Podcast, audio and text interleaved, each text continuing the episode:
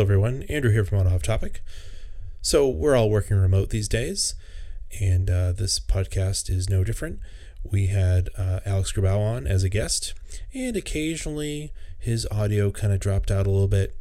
It's not a big deal. You'll just have to listen through it. It's only for a few seconds here and there, but you'll pretty much get the gist of everything.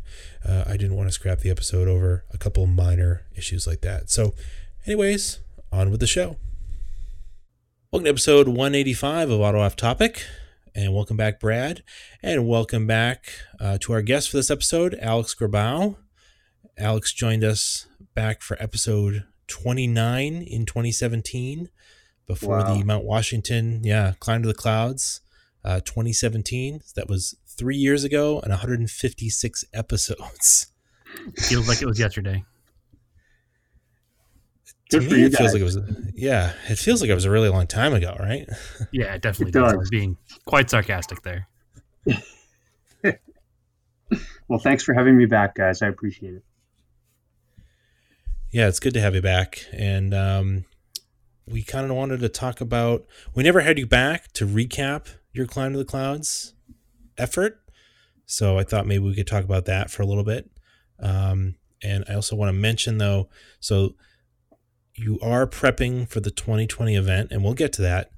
The record date of this show is uh, today is April 6th, 2020. So uh, people probably know there's a lot of stuff going on in the world. So uh, right now, they still have Climb the Clouds scheduled for July 10th through 12th. Yeah, sorry, July 10th through 12th, 2020. So as of now, the event is still on. So we'll see. And hopefully, we'll get this event. But um, Alex, how did that 2017 Climb of the Clouds event end up going for you? Well, it was pretty much storybook as far as I could tell. Um, right from the beginning, my goal was to get on the podium. I chose the category based on uh, Travis and David being in that category. As you guys can probably tell, you can do some shopping around based on the rules. Um, this year's looks especially strange, but uh, I didn't think that I'd get second. Obviously, I didn't think that David was going to crash. Uh, and I I didn't want him to. Obviously, I thought it would be really cool. Felt like third was sort of where I belonged.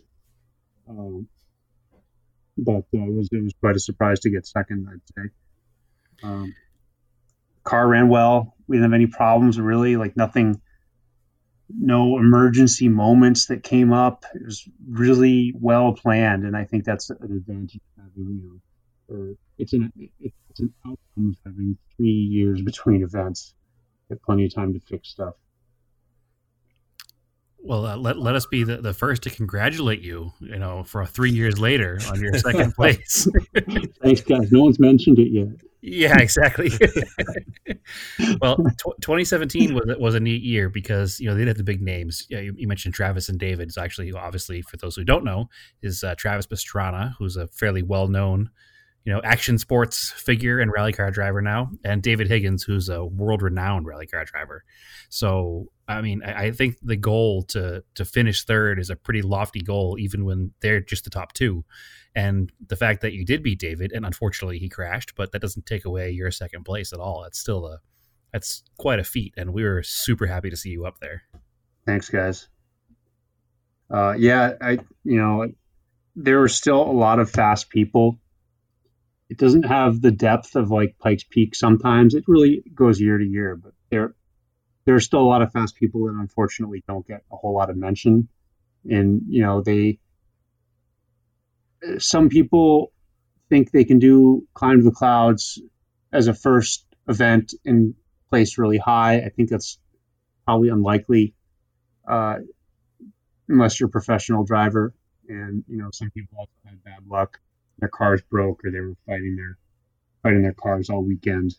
Um, I think that I don't think the super chicken was in my class, Paul Tingo, but he was definitely one of them. You know, having one of the fastest cars on the hill normally, and his car was just a disaster that weekend. So it really uh, shows, you know, about luck and preparation. Everything really has to come together. Yeah, it's a neat event and how it's it's run for those again not familiar with the event completely, it's it's it's class based. So you have somebody like yourself or Pastrana or Higgins in a full bodied, you know, full caged rally car, but then there's also people like the super chicken who are specials built specifically for hill climbing.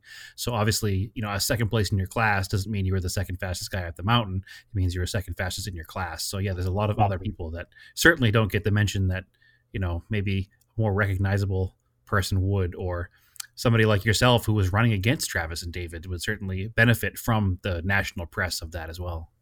Yeah that's exactly right. And, and selfishly that's why i chose that class because i knew uh, based on Subaru's presence, and also that my car really fit the the intent of that class. While being older, it's still very similar uh, in design to those Subarus. You know, big turbo, all-wheel drive car. Uh, the other categories, though, were really competitive. Todd uh, Cook uh, I think his name's Todd Cook, um, came out from Pikes. And there were some other drivers out there, a few drivers from Pikes that were super fast in those coyotes. Uh, and uh, obviously, Tingo didn't have a great, great amount of luck that weekend, but uh, he was there. And uh, Bill, you know, my friend Bill Washburn, he, you know, really flew under the radar, but he was faster than I was in his Nissan. Yeah, he was and, he was fifth overall, was he not? Right. Yeah, and, and you know, and just the credit, it's it doesn't get talked about as much, you know, if you're not in that in that main show kind of class. But he, you know, he ran a faster time than me. So kudos to him. Yeah, that, that car is quite a developed chassis too. That's there's not there's not much left of 240 uh, SX in that car anymore. Yeah, it's it's uh as developed as it's going to get. Yeah. And the weather is such a huge thing too. It just happened to work out. The weather was decent, you know, that for that morning or that afternoon when the runs were done. So yeah, that's something that doesn't get mentioned as much about um, Mount Washington as it does Pikes Peak. Is that the change in elevation and the change in weather from the top to the bottom, or bottom to the top, I should say. You know, yeah, 80, 80 and sunny at the bottom, and thirty-seven and windy up top. So it can be a a, a, big change in the car, and you know that obviously a lot of the the older vehicles and a lot of the the uh, full tube frame carbureted vehicles have issues with that. Yeah, we we uh, well, first off, that's absolutely true, and I think that something that's subtle about the weather and it can be very cruel is that it can change on the run. And uh, if some clouds roll in, which they do all the time, for the person behind you, that could cost them 30 seconds.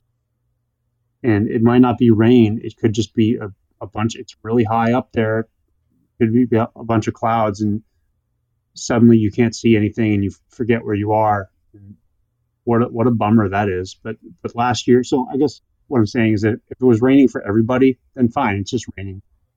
But if the guy in front of you had a dry run, then you get a wet one because it's drizzling off and on all day. That's really a bummer. And it's just part hill climb. It's the way it goes.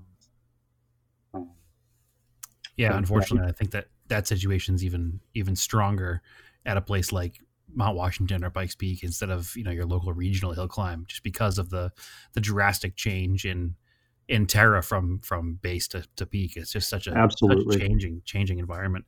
It's I know a real I, moody area too. Yeah, I know. I spent most of the day um, pretty high on the mountain between I'd say the last I don't know, half mile to a mile um, from finish line to about you know about a half mile down, and uh, it was it was certainly cold up there and and borderline uncomfortable most of the day. Yeah, yeah. Uh, and the altitude that's another thing you were mentioning carbureted cars. Last so in 2017, one of the big changes we made to the car was add a, a barometric pressure sensor. Uh, I bought a GM map sensor essentially. We wired that in to have some altitude compensation. And I think that really helped a lot. Um, I don't have any proof that it did, but the car felt better and I didn't have any drivability problems. So that was a very small change, like $30 change. I would I would say that a uh, a second in class is proof enough that it worked. So. yeah. true. It's funny. The uh, GM electronics seem to be a go-to for a lot of um, modifying older cars. Yeah, yeah, they really do. It's it's so weird. They, I guess they're plentiful, and they're cheap. Well, they Uh, do they do all the research for for another purpose, and then you get to advantage it for something else. I know. I just Yeah. changed the ignition in my 1978 Toyota pickup truck to a GM coil, just because Really? it's you know it's Yeah. easy easier to get, more affordable, and, and simpler. So Yep. Yep.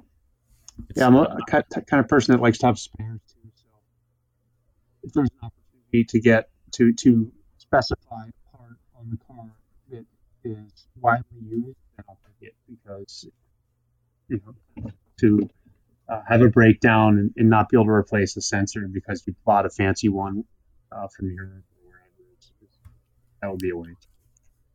yeah, that was exactly part part of my thought too when when changing the Toyota part. I was like, well, I could search the original Toyota part, or I could buy this GM part that when I drive this thing on a road trip somewhere, God forbid it fails, I can just stop at Napa and buy a new one. Yep. So Yeah. it's cer- certainly an advantage, and and and as we've learned, you know, through other through you and other friends who have built rally cars, it's it's always good to have parts availability for your car and, and not run that super rare car or super rare part because you're gonna need it and it's gonna ruin a whole weekend and cost thousands of dollars because you didn't get to run your car and it was one dumb part that broke. So And it always is. You get this huge upfront investment in lodging and entry fee and fuel and tuning and all these things that just pile on.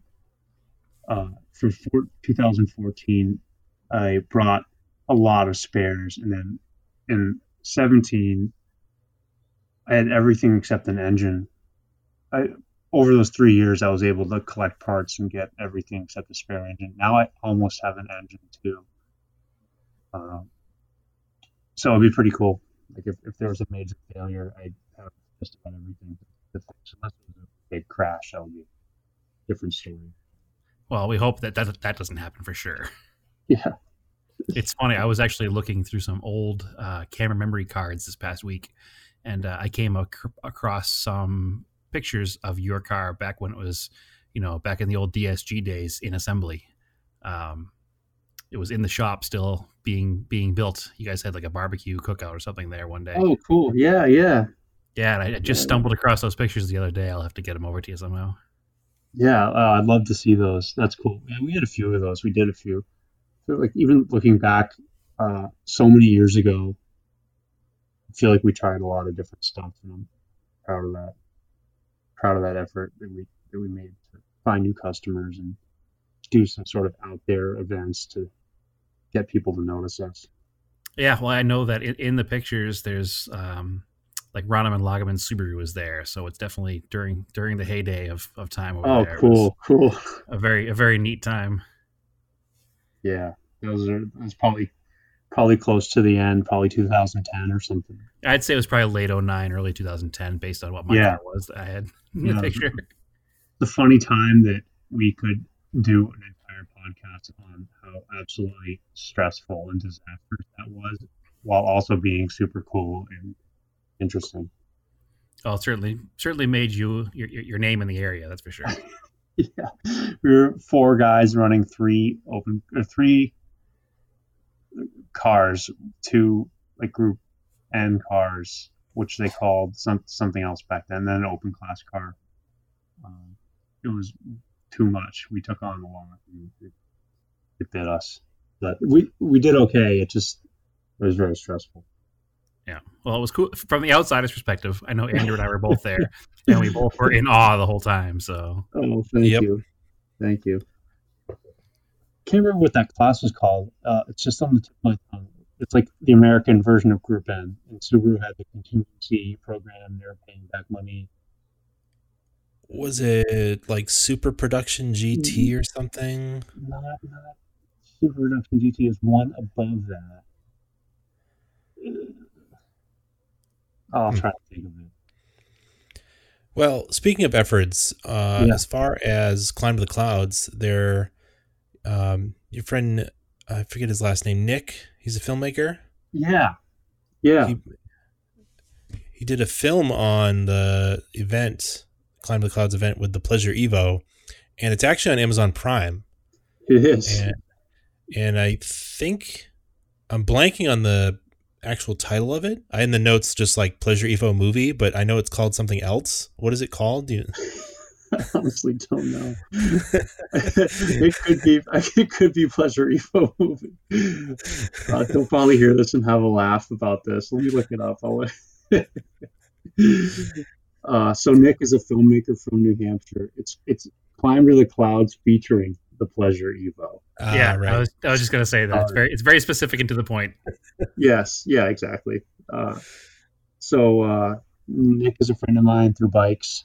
Um, he makes movies for a living, a lot of commercial video, but he's a really creative person, and this was sort of a new area that he could sort of get into. So he felt it would be a cool project.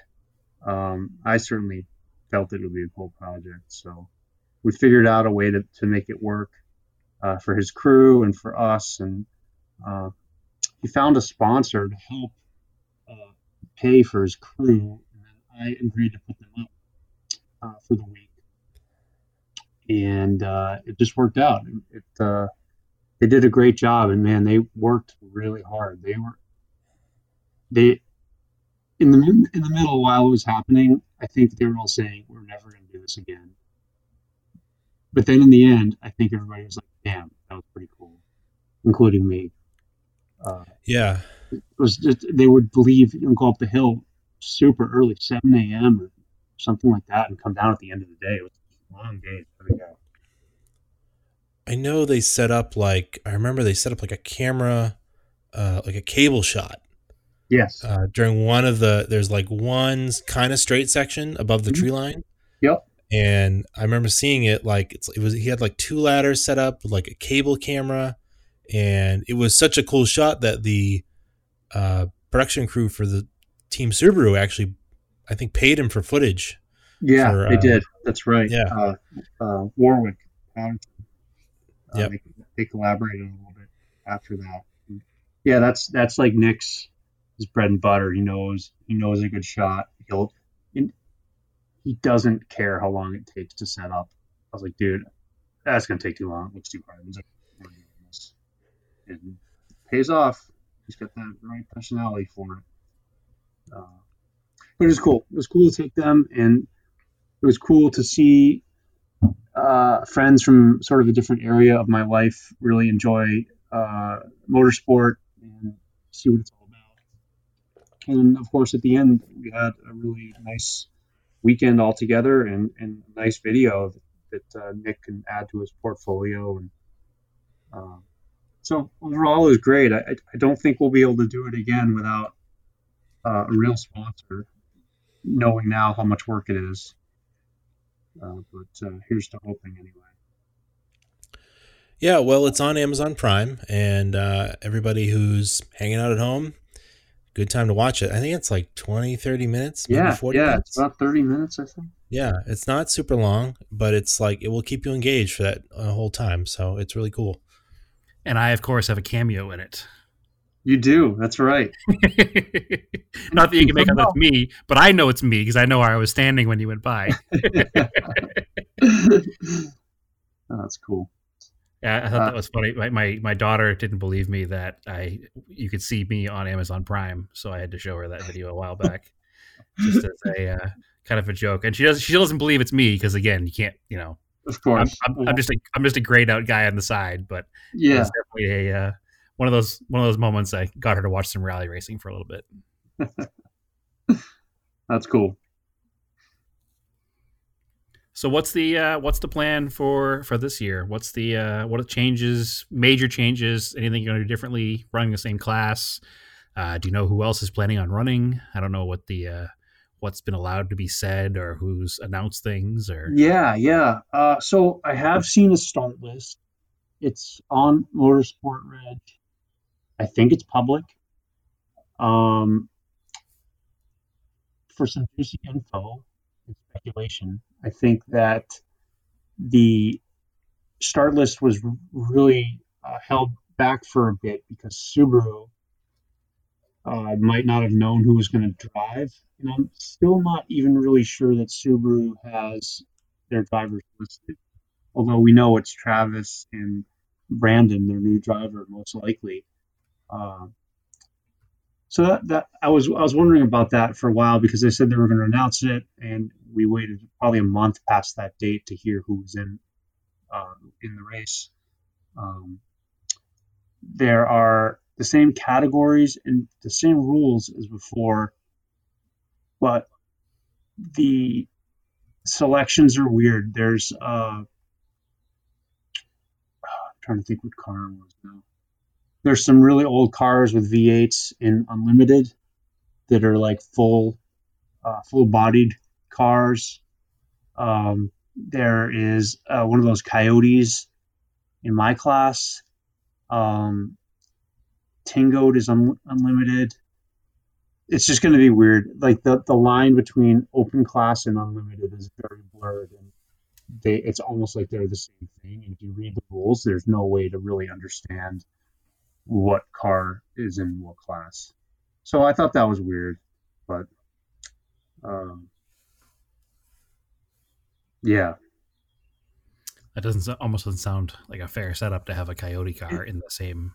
it doesn't. It seems kind of weird, and uh, I don't know. I don't know if anybody's gonna be switching around at the last minute. Personally, I'm okay with it. There's always going to be something that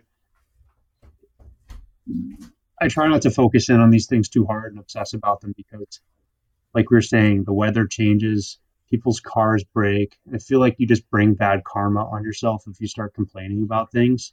It's like just do the event, have the best event you can possibly have, and the cards fall fall where, where they will. Um, but uh, yeah, as as far as changes go, um, to the Evo, I've done a lot of stuff since 14. It doesn't really feel like it, but uh, I noticed for the first time that the car was a little underbraked. and I made a point in practice in, in uh, 2014 in the middle of the week to try to knowing that if I was using the brakes, I was entering turns as fast as I could could be. So as I got more practiced on the course, I found that even at low boost, I didn't have enough brakes. So that was like the first thing on the list: get a, a better brake kit. So got a Brembo Motorsport uh, brake kit on the car now, like radial mount calipers, and uh, that's up front. And the rear is just like standard Evo 789 uh, with like a conversion uh, adapter from this place in New Zealand uh, to adapt uh, larger rotor and the caliper. And then uh, the new spindles up front so Evo, this is this is where it gets weird. They're Evo five, six spindles and bearings and hubs. Really, the bearings all the same for all Mitsubishi. So, uh, but now the advantage is you can you get those four bolt replaceable bearings. You can just like pop out and do at the event if you have a problem, versus like pressing the hub apart and uh, Evo 6 steering rack, which is a half turn quicker lock to lock than the Evo 3. Uh, Evo 6 control arms, which are a little wider track. Uh, they're aluminum. Uh, so And then, of course, the final piece were dampers. The car has always been on really questionable suspension. I use Evo 8 parts uh, for the dampers because they're more widely available. And what I did in the back was to modify some lower arms and uh, build some custom lower arms that accept Evo 8 struts. So the the whole drivetrain sort of updated in a way that it will accept more popular parts and, and newer parts. So the dampers now are, are a three-way uh, adjustable with hydraulic bump stop, and they're made by RSSP. and I haven't tested them yet. And I know they're going to take some time to set up, so I hope to do a couple of practice events before. So all in all, like this thing should be way better. And just a general tidying up of the car too. Uh, little things that go a long way, like splash guards that I didn't have before, so the car got all muddy inside. Uh, now that won't. So yeah, a, a bunch of work, and, and you know, it, it's like three years of tinkering slowly and saving money to get this stuff. And, uh, here it's we that. It's that whole sum of the parts versus one big change kind of thing. Like you've done, yeah, a lot yeah. of little things. Yeah, and I've got to test the brakes. I did a track day with the brakes; they're way better. Um, the dampers I tested. Um, what I found with the old dampers was that even when you come way down in the spring rate, they were still over damped because they were designed for a heavier car. You know, Evo 8's probably 500 pounds heavier. And uh, so you put these soft springs on for bumpy tarmac, and you're still like, you're not really using the spring. Um, the damper is so slow, it's you're still like, it feels like you have stiff springs, but you don't. So what happened in Mount Washington was you, would hit a series of these like frost heaves, and the car would just like basically bounce in the air, just skipping like a rock across the, uh, the road. It just it was a real handful, and it was hard to hold the wheel. Uh, so I just I, I thought to myself that like stock suspension would probably be better than what I had. So that was the way I started this process. I was like, I'll just find something that's very soft, uh, and then work my way up.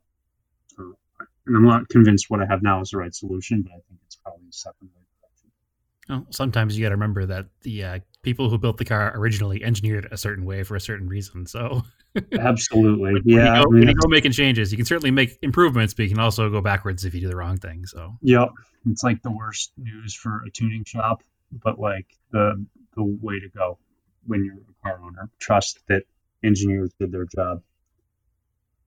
Right, and like you said, you did a lot of little changes, and that's you know better a lot of times than starting from scratch. I mean, you had a proven car. You yeah. second in class. You finished like fifth, fifth overall. You did you did pretty damn well with the setup you had before. So there's no reason to uh to fix what's not broken. Just improve on what you have. So yeah, everything aside from the suspension, I would put in that category. The suspension, I'm not saying I have it right, but if I were to have it right, if I had a team like Vermont Sports Car and experts like them on chassis setup, there is easily, easily a minute in the car to like take off.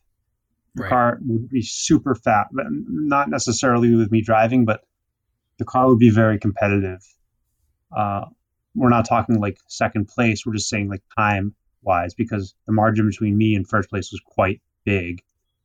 Uh, so, yeah, I mean, for example, um, we were able to bring our friend Franz Diebold up uh, who did all the ECU tuning for us. And he would do some data logging for us after each run, and he would look at you know, how, how, often we were flooring the gas, right? Like just look at throttle position. It's a really simple way to know if you're if you're giving it like 20% throttle the whole time. There's no reason to turn up the boost, right? So we did some very basic analysis like that, and I ran 300 horsepower basically the whole weekend, and it was 14 pounds of boost. I had another 200 horsepower available, but I just didn't use it because the suspension wasn't good enough. So, oh, I'm sure anybody listening probably knows the feeling of driving a car with like a blown out suspension, where if you're going around a turn and you hit an undulation or a bump in the road, the car wants to skitter left or right, which probably is very similar to the feeling yeah, exactly. you had in the car being being oversprung and under dampered. Yep. Yep. So that's similar similar thing to having blown out suspension on a street car. It's it's yeah, sketchy. Like, you're on a high speed on ramp and you get bad suspension and the car starts bouncing and you're just along for the ride at some point. The way it like translates into grip, if you ignore the bouncing part, is like if you're in the middle of a, tor- a turn and you're on pretty grippy pavement and the car feels set up and you're set into the turn and there's like a stripe of gravel and it just does like a little walk on you like that's that's the sensation you get when the car is leaving the ground and you're in the middle of this turn like it just like starts stepping and stepping and stepping in, in unpredictable ways and that's certainly not a comfortable feeling on a cliffside high No, no, maximum attack run. yeah, it's not. So you know, we'll see. There could be some surprises in here. Maybe this is really going to pay off, and, and you know, the placing is the same, or, or maybe the placing's worse. But I take 30 seconds off my time. That would be awesome. No, I'm I'm super excited for this year's event, and I really hope it goes off when it's planned to go off because that's you know peak peak time in New England, and I plan on flying back to to be be at the event. So it will be definitely. I really, I really hope it happens too. And you know, I was just on a, a call about New England bike racing, and all the races this year, pretty much. And, you know, I'm trying to maintain hope that the event will happen.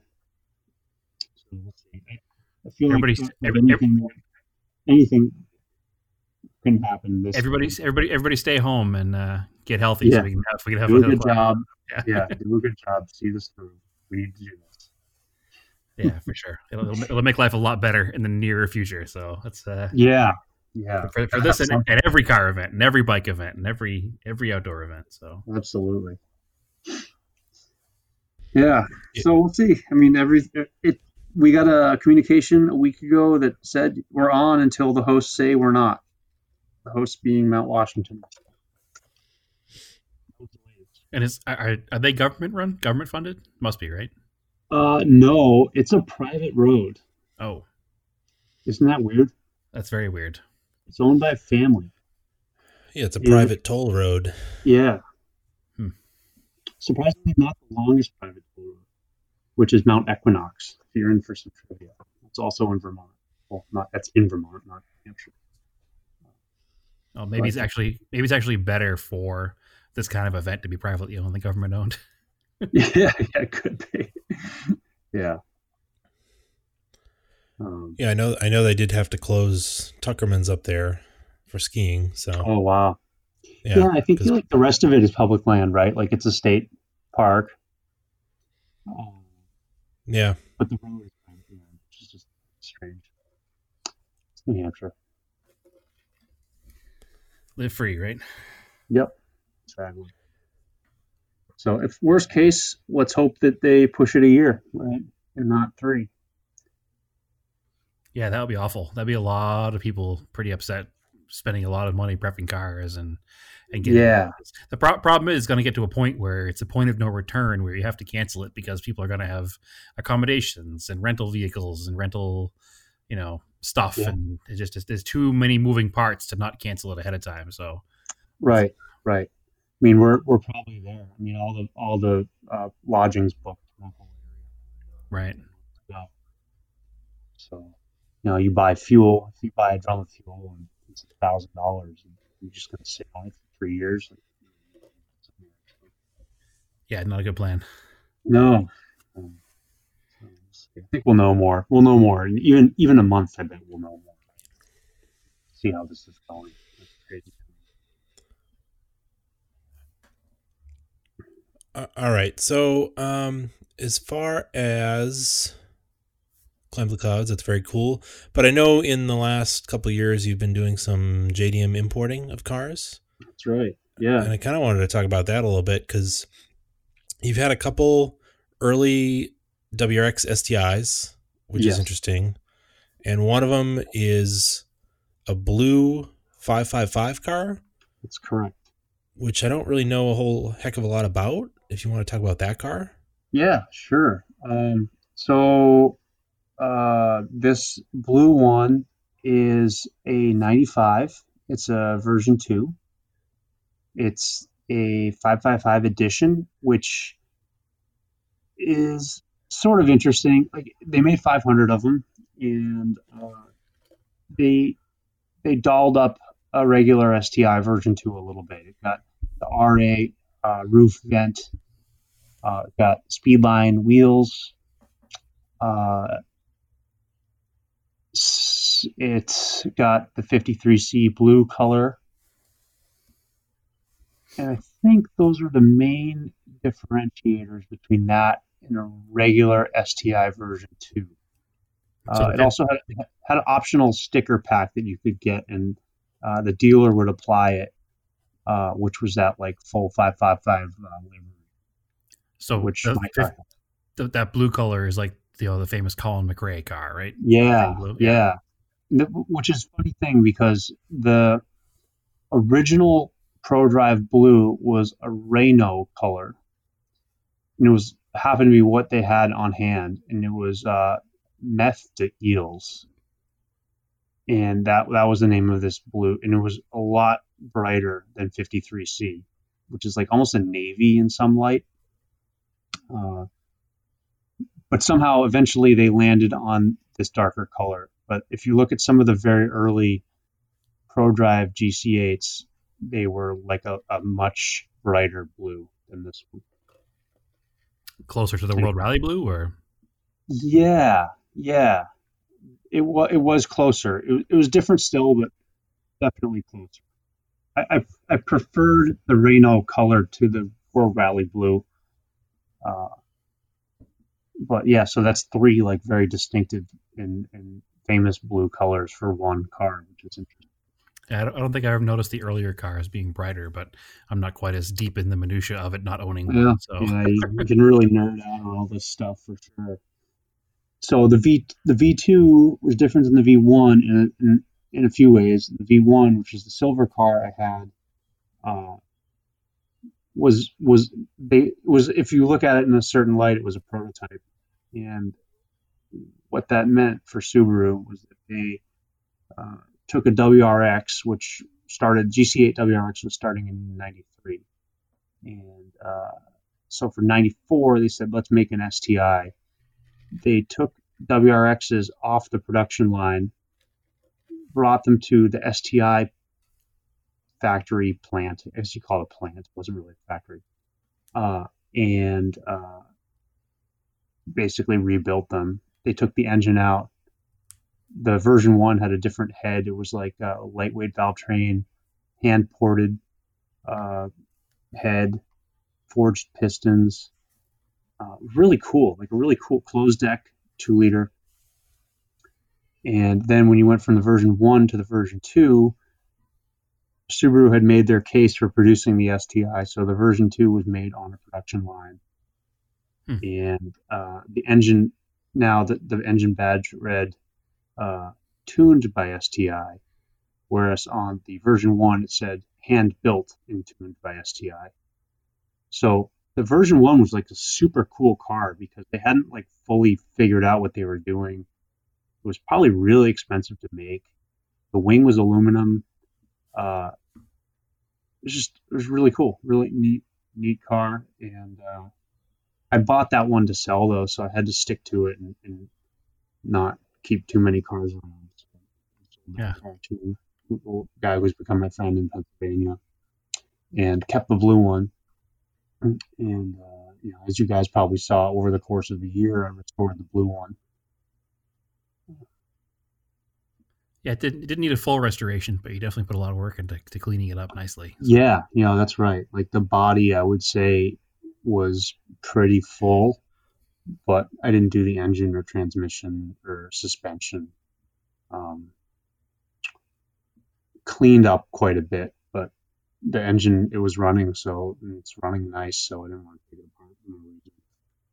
and it's a neat car. It's it's kind of like you had the early car, which is desirable, and then the one of 500 555 car, which is desirable. Yeah, it's hard to choose which one you want more. Yeah, right. And, and it's funny the the um the version one uh, had a, a sticker like it was a Acropolis uh, rally tribute badge on it, and uh, I want to get this right. It was like said like one of twenty five or whatever um, on this badge, and the way Subaru did it was they probably didn't know how many they were going to make. So this year they made one of 25, but then the next month they made another 25. And the next month they made. So all these people have these badges that are one of 25, one of 25, one of 25. But it was just repeating every month. So they had a production number set for each month and they hit it and they reset and do it again. Uh, yeah, That's, that's that's almost kind of like the uh, American market Galant VR4s that are all numbered, totally. but, but it really doesn't mean anything. They just stuck them on at the port later on. Yeah. They're not, they're not in production order at all. So it was actually uh, 100, 100 uh, per month. So they made 1200 version ones and Okay. 500 of these uh, 555 version two, and then all of the RA. Like you see, there's Subaru has so many designations. Like for Evos, it's easy. You get RS and GSR. But for Subaru, there's so many more. There's you know the RA is basically the RS, except with Subaru, the RAs were all built to order, so they were all custom. So you could get RAs with uh, some of them would have extra options, I guess, the others wouldn't. But they were like the lightweight racing version, uh, and those often came through with a hand-built engines way in the beginning. Like an, WRX RA is an example of that, and that was around before the STI, but it also had the hand-built engine. Hmm, Interesting. Yeah, It's neat that, that that era of, of homologation cars is just is really cool, and especially for the, you know, the, the Halo cars, pretty much of the the Evo and the STI at the time is the amount of stuff that changed every year and the improvements that they made, and it was they're really neat cars to, to get really deep into and learn about because there was certainly a cool era. I, I, I love it because I, I like to think about, you know, you, you see these, you hear, you know, learning about Ferrari or something. Oh, everyone has a little different, and I can place the, the production time based on this stitch weld was changed. And who would have ever thought that with a Subaru you could get almost into that level of detail with Well, things being handmade and production being 500 or, or 400 in some cases. It's just it's crazy. Yeah, it's definitely not the kind of vehicle you'd expect, but Right. Maybe maybe a normal everyday person wouldn't expect, not somebody who's been needing Yeah. in, this, in these junks forever. So. That's right. So as, as far as importing a, a JDM car, I mean, I know you've done it a few times now, three or four. Yeah. Anyway. Um, yeah, in all different ways. Yeah, Have have you have you taken the dive and, and done it without a broker yet, or are you still? Uh, No, uh, and and you know, I don't think I ever will, um, because there's so much value to having one, and, and you know, I think it was Brad that connected me with Craig, yep. uh, who I talk to almost every day now, and he's become a good friend of mine. Um, what a great guy, and, and how difficult it is to find um, someone like him in this industry. Unfortunately, very, very hard. But uh, yeah, his service is invaluable. Uh, I guess speaking generally, if you were an American and you wanted to participate in an auction in Japan, you need someone to place a bid for you. And that person is going to be in Japan uh, at the auction. So if you don't know that person directly, know how you would, uh, you need to hire someone from the U.S. that does, like you know, Top Rank or, or any of these companies that do that. There's a lot. Of, they're popping up everywhere now. There's a lot of them. Yeah, which is a problem too because picking the right one is Absolutely, yeah. And so I say I, I would never would do it without someone. It's because for one, you, you really can't, uh, and, and two, there aren't many people you can trust. Uh, there's a few models I think that these these guys operate on. One is like the the they take the risk model, and then if it pays off for them, they sell you a car at uh, a high margin, right? Like when you see uh, a GTR that's forty thousand dollars, and the prices are always fluctuating. Let's say it's forty. You know, you can probably assume they're making ten grand on that car, Yeah. somewhere around there.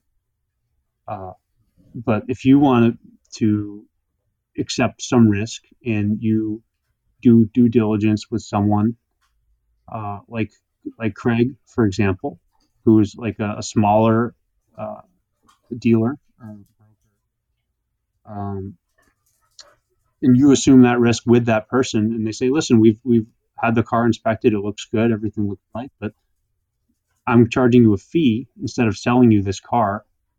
Uh, you can get one for less, but you know you also take on some risk yeah you're, you own yeah you're still buying the car, so you're buying it Right. sight unseen no matter what. Right. So yeah, I, I would recommend Greg to anybody. He's always been he's always been a good guy, and um, I've been talking to him all the time about bringing a car over, and hopefully this year or well, this year's changed a bit now, but maybe next year I will be myself. So nice, I'll be, I'll be, using Craig for sure. And that's uh, Craig Pollock of Bonsai Rides, in case anybody's. Yep. Yeah, I was just gonna say what was Craig? What's Craig's company? I don't mind plugging it here. Yeah, no, it's it's Bonsai Rides. Uh, his website's not always updated, but he's not a website guy, so just give him a call. No. Email him, call, call him, and talk to him. Yeah. He's got a I recommend. Yeah, my my dealings with him have been great. I mean, I don't, don't want to spend too much time on him, but he's the kind of guy where we had a little issue with paperwork, not his fault, and we wound up at his house for a lot longer than we were supposed to be, and his his wife made us dinner. So same.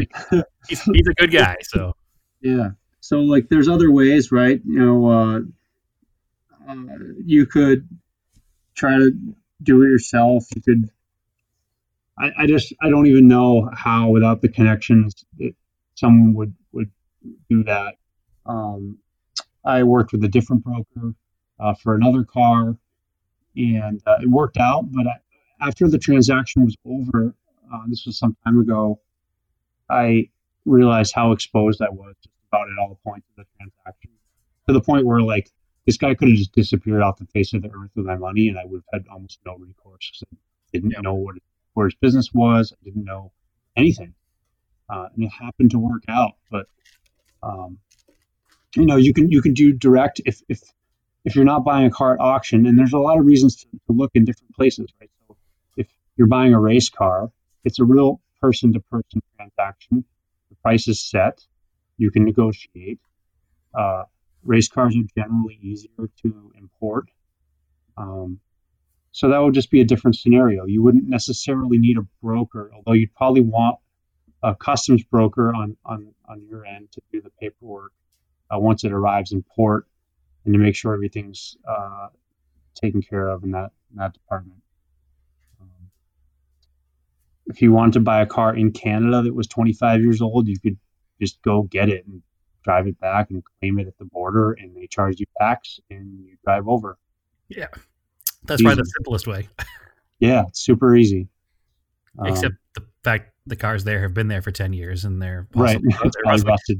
Canadian yeah. rusty. Yeah, yeah, it's like New England times ten.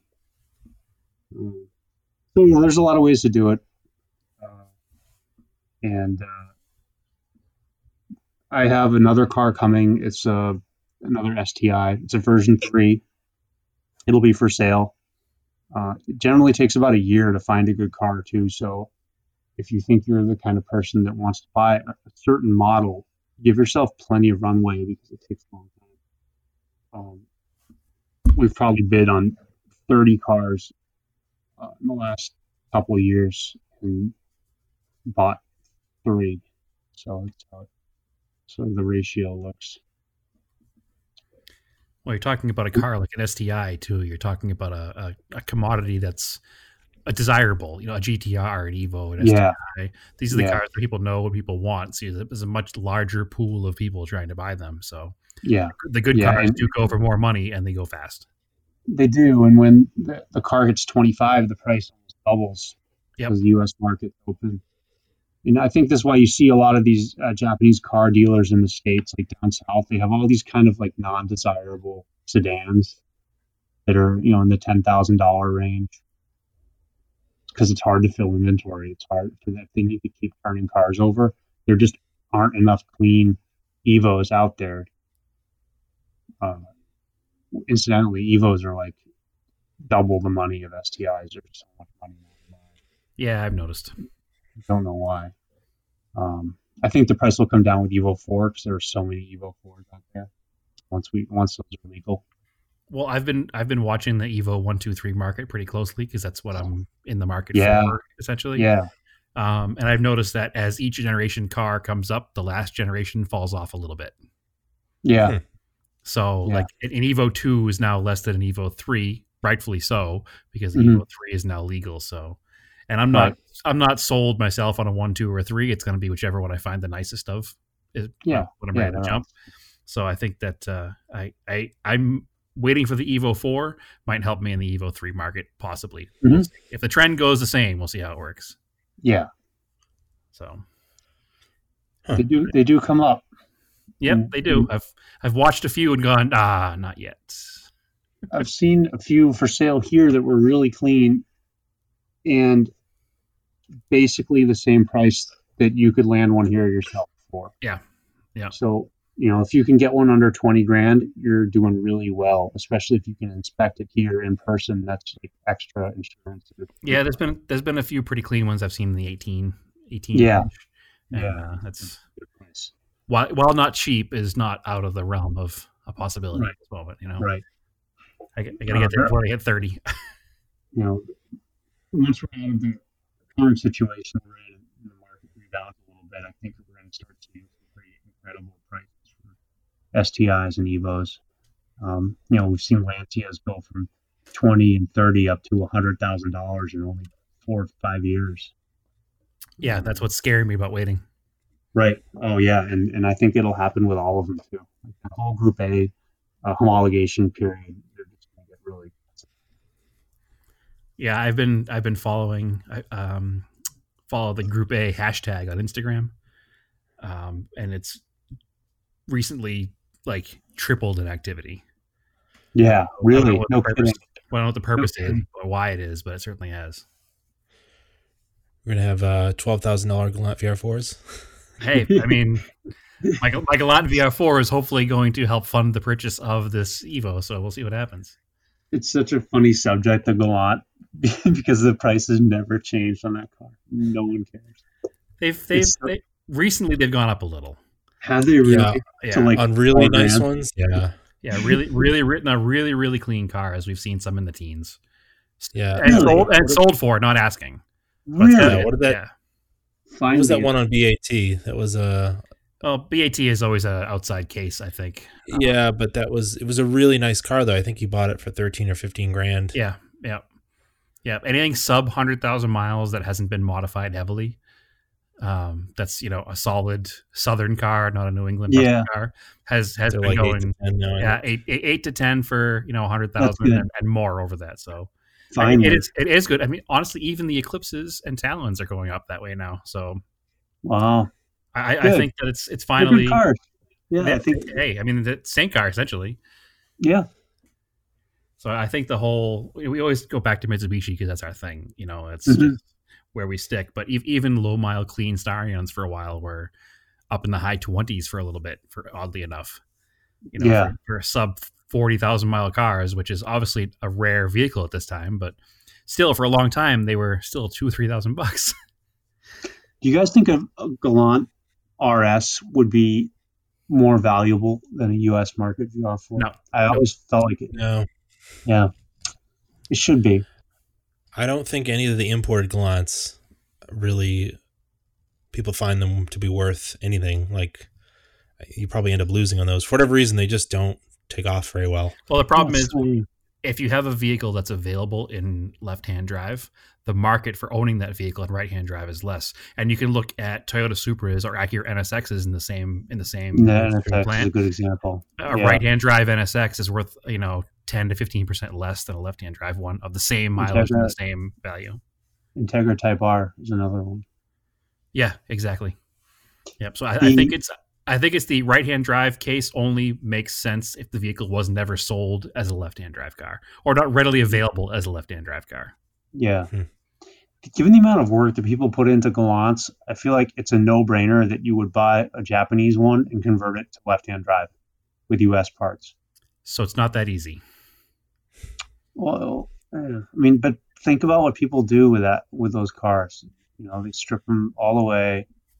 They do, you know, the rear steering delete and subframe bushing and all this crazy stuff all the time. A, a you could get a car without any of that junk in it right away with a limited slip rear diff, 16G, the right bumpers, everything. It's great. the only problem is it requires cutting the firewall out to do right to left hand drive in those cars. Mm. So it's not it's not a simple process. I, I I can tell you from my Galant, somebody actually bought a front clip and tried to turn mine into a right hand drive car for some reason. Um, and it only exists today because our friend Jeremy bought the car as a right hand drive and bought a rusty junk left hand drive American market car and actually cut the firewall out of both cars to put the left hand drive firewall Yeah. back back in That's my car. And it was a lot. It, if yeah, if you have a, a few extra moments and you want to watch a ridiculous thread, he's got uh, the, the amount of work he put into switching this thing to left hand drive is it's it's it's awe inspiring, honestly. Really? Yeah, it's a lot of work. So Yeah, that sounds like too much. it's not that simple. I would buy a right hand drive Galant VR4 because you can get them fairly inexpensively because they were hundreds of thousands of them, I think. so, Yeah. Yeah. and probably the cleanest way to get one in the U.S. now because none of them are that nice anymore. yeah. Right. They're like so far, few and far between. Yeah, I, everything about the uh, U.S. car that I don't like is not on the Japanese car, so it's very attractive to me, even though it's right-hand drive. Yeah, Cl- cloth seats and limited slips. Yeah, Those are the Yeah, big things. perfect. Yeah. And the good bumpers. I just I can't stand the U.S. bumpers. See, at this point, I keep my U.S. bumpers because everybody's changing them out. Yeah, you should. Yeah, that makes sense. And also the Someday. Japanese market Japanese market cars are available two tone, which is cool. Yeah, Yeah. So, that is cool. Anyway, they come up every now and then, and I always wonder. It seems risky. Like a, a first gen legacy is they're worth a fortune. Uh, an RS, Yep. But the Galant, uh, it's it's brother from another mother. Still no respect. Well, Mitsubishi doesn't get the same respect as Subaru does in all of the, No, the markets for some reason. I'll never understand, but no. Oh, it's but it's funny because some of their cars are worth a good amount of money. You know, a, a wide body Starion in Australia or Japan or in, in Europe is worth three times what it's worth here. Yeah, such a good So- looking car too. Right, but then here again, they're two or three grand for a decent car with some miles on it. You know, maybe four or five now, but at the most, you're paying five grand for a driver quality car, and that same Yeah. car in Australia is ten to fifteen thousand dollars American, which Wow. I Yeah. can't remember even seeing one for sale in years. oh, there's be, being in the market. there's tons of them. oh, really? I- I just gave one away. so It's not looking in the right place, I guess. there, there are a lot of them. Yeah, you just need to you just need to when when you're in the world of them, you see them. I guess. Yeah, yeah. I'd yeah, it's just the way it works. I don't see a lot of hill climb, hill climb stuff. I'm not looking for it. So Right. Then there's the Lancer GTO, which is super rare and expensive. Galant GTO. Not GTO, that's it. Yeah, there's, there's a few Mitsubishis that kind of break break the mold, but as a general rule goes, they're a uh, they're always a discount alternative of another vehicle. You know, you, you want you want you want a Land Cruiser? Nah, buy a Montero or a Right. Pajero. You know, you want uh, a uh, Mark One Escort? No, buy a '70s Colt rally car. It's the same Colt, thing. yeah, Yeah, right. right. they're, they're discount version of another vehicle. Like that's why I love Mhm. my seventies, my Lance, my Colt Lancers because they drive a stock Colt Lancer drives like a stock Mark One, Mark Two Escort. It's Yeah, the same cool car. architecture. It's the same kind of thing, and they and they competed in rallies. But you know, an Escort's twenty to thirty grand, and a Yep. Colt is twenty to thirty dollars. So, so it works out. Right. I would love to import an AutoZam, an AZ1, before they get too terribly expensive. Yep. Yeah, those are neat. Small. I I, just- don't. I don't know if they'd fit in one very well, but they're cool cars. I mean, I Yeah. I fit in one, I sat in one, and I'm not a small person, so I think he'd be fine. Six Alex is three. pretty tall. Yeah. How tall are you? Uh, not quite as tall as you, but That's the that's the catch, I think. For, but who knows? I I can slouch. yeah, Just drive around with the door open. Exactly. I mean, you want everybody to know it has gull wing doors. That's the whole point of having it. Yep. You got to floss. Uh, there's, there's a few interesting cars out there that I, I'd like to import, and most of them obviously being Mitsubishis. But I just I just haven't done it yet because the time has never been right. And every time I've almost done it, I've bought something here. You know, I was Ah. working, I was working with Craig to import a Galant VR4 actually probably Oh, cool. five, five or six years ago. And then before I did it, I bought another car here because it came up, and I'm impulsive and couldn't handle not buying the car here. And then the money's gone, so I just haven't done Right. it yet. I need to. I need to. I need to do it. So we've uh, looked at a lot of different cars. Uh, you know, any anything from Mercedes uh, 190 to uh, Pulsars, um, K cars. Uh, what's the um, Da- Dangan ZZ? Yeah, the Mitsubishi. Mitsubishi, Mitsubishi Minica Dangan. Dangan. Dangan. Yeah, I I, dro- I drove one of those a couple years ago. That was it cer- certainly didn't didn't help the need to buy one. So Yeah, yeah, I know. I mean, I know it. It's but it's interesting. I've heard Mini Coopers are a good to source from Japan. yeah, there's tons of them over there. Yeah, there's and and uh, there's tons of every uh, Lancias apparently too, right? And E30 M3s. There's a lot of a lot of those over there too. Yeah, but again, the problem with an M, an E30 M3 is getting it over here. Is it right hand or left hand drive? Right? Is it going to be? Like they're all left Oh, drive. Yeah. Yeah, Okay. which is cool. And I think the Lancias are left-hand drive too. Hmm. Interesting. Yeah, Either way, there's a lot of interesting cars ripe for the picking over there because it's so expensive to own an older car over there that they get sold. So Yep. it's definitely uh, definitely worth it for our market where it's actually cheaper to own an older car that's true. significantly. I think the I think the insurance on my daily driver is as much as the insurance on five old cars. So just a Yeah, and I, I discovered the uh, the joys of uh, antique auto insurance this year. yeah, it's great. Awesome. Oh yes. Oh It's yes. so good. Yeah, it's great. I, I can't say enough about how Hagerty's been for me. So Yeah, yeah. I wasn't gonna plug them, but that's who I use. It's I- pretty I- I, I I give them enough money every month that I'm totally fine with plugging them because they they they're a good company. I And tried they- to. Uh, sorry, go ahead. Well, the thing is, is that they get what it is to be a car enthusiast that wants to use their vehicle. A lot of the other Right. companies don't want you to use your car. Yeah, is okay with you using it. So yeah, they are, and uh, I think they understand also that you're trying not to crash exactly. because you like the car. So Yeah. it seems like a good, Yeah, good they're- organization.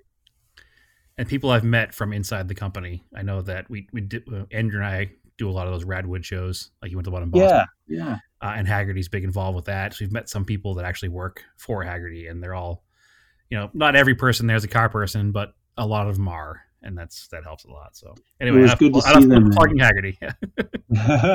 onward, onward, onward. Yeah, Andrew, type out a form email. We need to call them. Yeah, yeah. um, so I mean, it was great having you on again. Thanks, Um, man. Is there any uh anything you want to plug? Any place you want people to find you? Is there going to be a new livery on the car this year? I don't know, man. You know, I have talked to a couple people about it, and uh, yeah, I, I hope so. Maybe, maybe to some limited degree. There's nothing on it right now. It's a blank slate. Um, have you guys seen Final Tenth, which used to be We the Terrors? Yeah. I just got a package Yeah. from him last week. So I've been talking to him a little bit, and uh, it would be cool for for them to help design something. But you know, we're going to be coming into crunch time soon, so we'll see. Right? But, uh, Are you still involved Yeah. with the same company from last year or 17? uh, wait, uh, sorry, say again. Are you still involved with the same company, the sponsor from before? Uh, no, I. Okay. So I got wheels before. I just want to make sure we're talking about the same thing. No, there was a the the, the dog company. I didn't want to. Oh yeah, I'm I'm, I'm involved in that. It's my wife's business. That's what I thought, but I wasn't 100 Yeah. positive, and I didn't want to plug Yeah, yeah, something yeah, if it yeah. wasn't cool anymore. No, So, the, so the old livery was the happy dogs in the windows for Beantown House. Exactly. Yeah. Yeah. yeah, yeah, And she is uh, very supportive of all this crazy stuff. So, so yeah, I have her support, and you know, I'll, I'll give her that worldwide recognition on the side of my car. So, valuable lands- landscape on the side there. Yeah, well, it was it was whimsical too. Like it was neat looking. So Yeah, and uh, so uh, an artist named Shana Pasek did that, and she's on Instagram, and she's really awesome. And we basically like communicated that we wanted a bunch of dogs like hanging out of the car and going on a trip somewhere. and she pulled it off. And and also like vinyl's so expensive that um, to do a whole car is like thousands of dollars. Yes. And I didn't want to. I didn't want to do that. I mean, I wanted to do that, but I didn't want to pay for it. So um, I tried to find something that would be like somewhat limited uh, in cost and in, in difficulty to apply. So that's what we came up with. There were some um, limiting factors there. So she did a great job with what I what I uh, envisioned. And, um, yeah, it was fun fun working with her too. But uh, yeah, we'll see. It might be something completely different this time. I don't know. I'd like to do a throwback kind of looking thing. Like a classic Mitsubishi scheme. Yeah, maybe. That's what I was thinking. But it would have to be like a not well known one, maybe. Well, there's definitely some cool ones out there. Yeah. But, all right, where, where can people find uh, people find you on the internet? Any place that uh, they want to see pictures Uh, of your car? Or if they're into cars, they probably want to follow car uh, car account, which is uh, Pleasure Evo, uh, with two e's. So Pleasure and Evo, no spaces. Um, that's on Instagram. That's really that's it. If you want to hear me yell at the president, you can follow me on Twitter. But you don't want to do that. Actually, Andrew, Andrew, I need to, to open a Twitter account for this podcast. We've never done. Uh, maybe. I don't have the bandwidth for it. Uh, Don't do that. It's a hell site, and it'll make you depressed. well, it's it's just, it's just extra extra eyeballs and ears. No. Yeah, maybe. Car, Fine, I'll Car run it. An interesting place. There's a lot of uh, journalists on there that are really interesting. Um, Yeah, I actually I uh, was at Radwood in Austin just before this whole world changing event kind of happened. Um, The Rona. in, in yeah in February, and a friend of mine belongs to a uh, a part of Twitter called the uh, Weird Car Twitter. yeah, I think I might be like not a part of it, but I, I might, you know, it might be infecting my timeline a little bit. Yeah, and we a bunch of them got together, and and our friend Bradley invited us to go with him, and uh, so I met a bunch of bunch of those people, and uh, they're all like on the outskirts of of automotive counterculture and world counter counterculture, and they're they're a good group of people. It was fun. Yeah, yeah, definitely. That we're talking about the same thing here. I, I found this area. Yes, but I'm not on Twitter, yeah. so I don't know anything about it. Instagram's good for now. Um, yeah, so I'll, I'll try to do some updates on that. And every time these events around, everything is better. Like uh, the cell phone service is better. Uh, available platforms to communicate are better. Uh, technology to use to communicate is better. So I don't know. There'll be more videos, more maybe some live stuff if we have service with Pit. Um, Excellent. more in car. Yeah. So uh, yeah, that's it. I guess I, I have a YouTube channel, but it's it's kind of lame. So just right, well, me. they, they- can see your video of uh, on Prime anyway. So, what's Yeah, what, what, what is what is the YouTube channel? uh, the, my YouTube channel? I think it's just my name. Uh, right, and and then the one that the video is on is like uh, totally different. It's uh, AutoLogic or something, and that they they were the ones that sponsored the um, the crew. And soon after, they're like, "Whoa, whoa, whoa! This is a race! Ooh, we're we can't get behind that." they're like, "Take it down," and, and Nick had to make some changes, so so they didn't take it. Down. oh wow, interesting. Yeah. They're like, "We sell emissions control equipment. Like this, you guys are you can't do this." Huh. That's that's a weird turn of events. It, it was very strange. Yeah, some companies get weird like that. They think that if you crash or something and you're they're the sponsor of you, you're people are gonna like sue them or something. It's weird. Yeah, it makes sense. I, it, a long time ago, I had no feel for that, but now that I work for a larger company, I totally understand why you would never want to put your company, associate your company with an amateur effort of any kind. You would want it to be, you want to latch onto something that has a proven track record of professionalism at the very least. It doesn't have to be success, but it has to be professionalism. The Pleasure Evo doesn't have an HR department. Ooh, pleasure Evo, not yet. Not yet. It's a. It's also it's a wild card. Anything could happen. Excellent. All right, great. Uh, so you can follow Auto Off Topic Podcast on Facebook, as always, Auto Off Topic on Instagram. Brad, where can they find you? Uh, on Instagram at TSISS350. And you follow me, Race and Anger on Instagram. I've been posting some throwback photos from rallies because uh, from like 10 years ago, because they never made it to Instagram before. So uh, that's kind of fun. Uh, and uh, thank you. And as always, you can keep cars analog and aim for the roses.